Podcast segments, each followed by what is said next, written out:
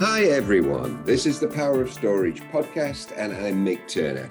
I hope everyone's doing well. Now, today we're talking to Justin Jones, one of my marketing colleagues on the VX Rail side of the house. How, hi, Justin. How are you doing? I'm doing great, Mick.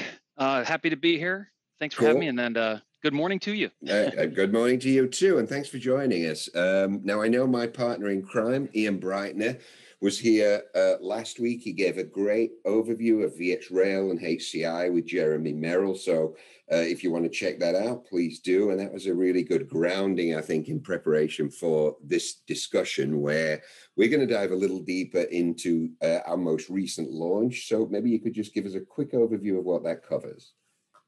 Absolutely. I'm, I'm excited to. You know, five years ago or so, we introduced VxRail uh, into our customers' data centers, and, and we asked them to kind of reimagine what they could do with a hyperconverged infrastructure. And today, we're going to ask them to do that same thing. And we want to take a look at how we can reimagine agility with the introduction of new nodes. We want to take a look at how we can reimagine transformation and flexible storage options on VxRail. And then finally, we want to take a look at reimagining uh, simplicity and the addition of uh, new features to our VxRail HCI system software to give even more uh, flexibility, control, and, and automation to our, our users. Perfect. Sounds great. So let's start at the top. I think you mentioned initially reimagine agility. Uh, can you give us a bit more detail on that? Absolutely. So if you've you know been listening to any news around uh, Dell Technologies lately, you've definitely heard of the introduction of our next generation nodes. We had a huge launch about that a few weeks ago. It was really cool. Well, we're going to go ahead and take those nodes and integrate them into VxRail as well.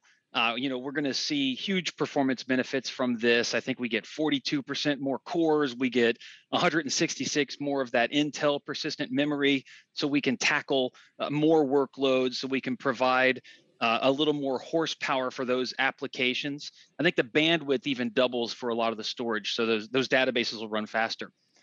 But the really great thing about integrating those nodes into VxRail is that that seamless integration, right? We put we put 25,000 hours of testing in front of our, our lifecycle management updates. We we do the engineering and the validation of these nodes into the solution so that our customers don't have to and, that's been a cornerstone for a while of the way we run uh, these solutions and, and the way the nodes work in there. You know, you don't have to rip and replace nodes. You can run your your 13th and 14th generation nodes side by side, and now your 14th and your next generation nodes within the same system.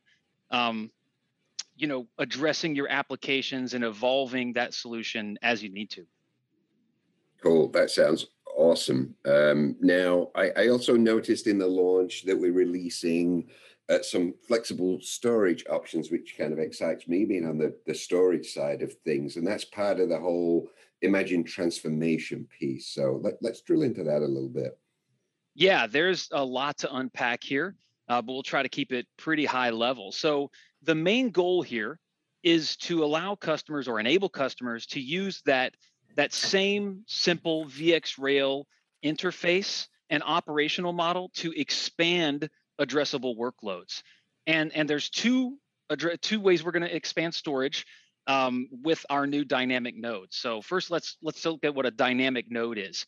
It's a, a new VxRail node uh, that you can add into your solution, whether VxRail or VCF on VxRail.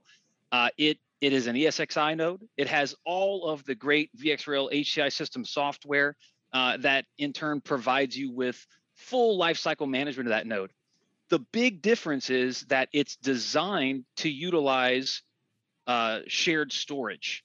So number one, you could take those nodes and you could point them to existing vSAN storage on other VxRail nodes. So across cluster architectures, share that vSAN storage. The second use case for these is to point at external storage arrays. So in your VCF on VxRail environment now, you could add dynamic nodes in. Uh, then you could actually point them to something like a PowerStore so that you can take advantage of uh, the, the data centric uh, features and functions of PowerStore to support those types of workloads. You could take advantage of maybe the replication uh, and even the data reduction, right? We, we know it's got a, a four to one guarantee. And so that means a lot to our customers who are trying to address those specific data centric workloads. And really, the idea here again is to wrap this all into a single operational model, extending that to our customers and, and helping them take advantage of that existing vSAN, you know, more granularly uh, manage those licenses, um, more effectively share that, uh, and then also extend that out to external storage arrays like PowerStore for all those those added benefits there. That's great. Um, and being a storage guy, obviously this is exciting news. I know in the in the past we had supported external storage as its kind of secondary use case um, but this is now, I guess, more more formalized support. What does this really mean to to the customers? Yeah, that's that's a good question. So yeah, we we absolutely have allowed or or enabled the attach of external storage as secondary storage, but now it's going to be the primary storage um, for these VCF on VxRail workload domains. So it's really going to give our customers the ability to uh, address you know more mission critical workloads within the same VxRail environment. Cool. So it's kind of really VxRail is is is moving up the stack even a little bit and being able to to play perhaps more in a more relevant manner for those you know higher level more enterprise mission critical type uh, type applications that's that's really awesome to hear um, and now i know you'd mentioned a third leg of the stool of the announcement which was around reimagining simplicity? What what exactly is behind that? Well, you know, everything we do on VxRail is really about um, enhancing VMware and and making it more simple to implement, uh, more simple to deploy, and more simple to operate uh, day two going forward. So we've got a few pieces of that VxRail HCI system software that we're actually going to update to help our customers do that even more. Number one, uh, we're going to roll more uh, capability into the lifecycle management. So you'll see you'll see things specifically like NSX-T and Tanzu updates uh, rolled into the lifecycle management. So instead of having to do maybe a couple of updates, one for your rail and then one to or one for VxRail and then one for um, Tanzu, you can roll those together and complete them as one large update. Additionally, with that lifecycle management piece, we're enabling the ability to pause and restart updates.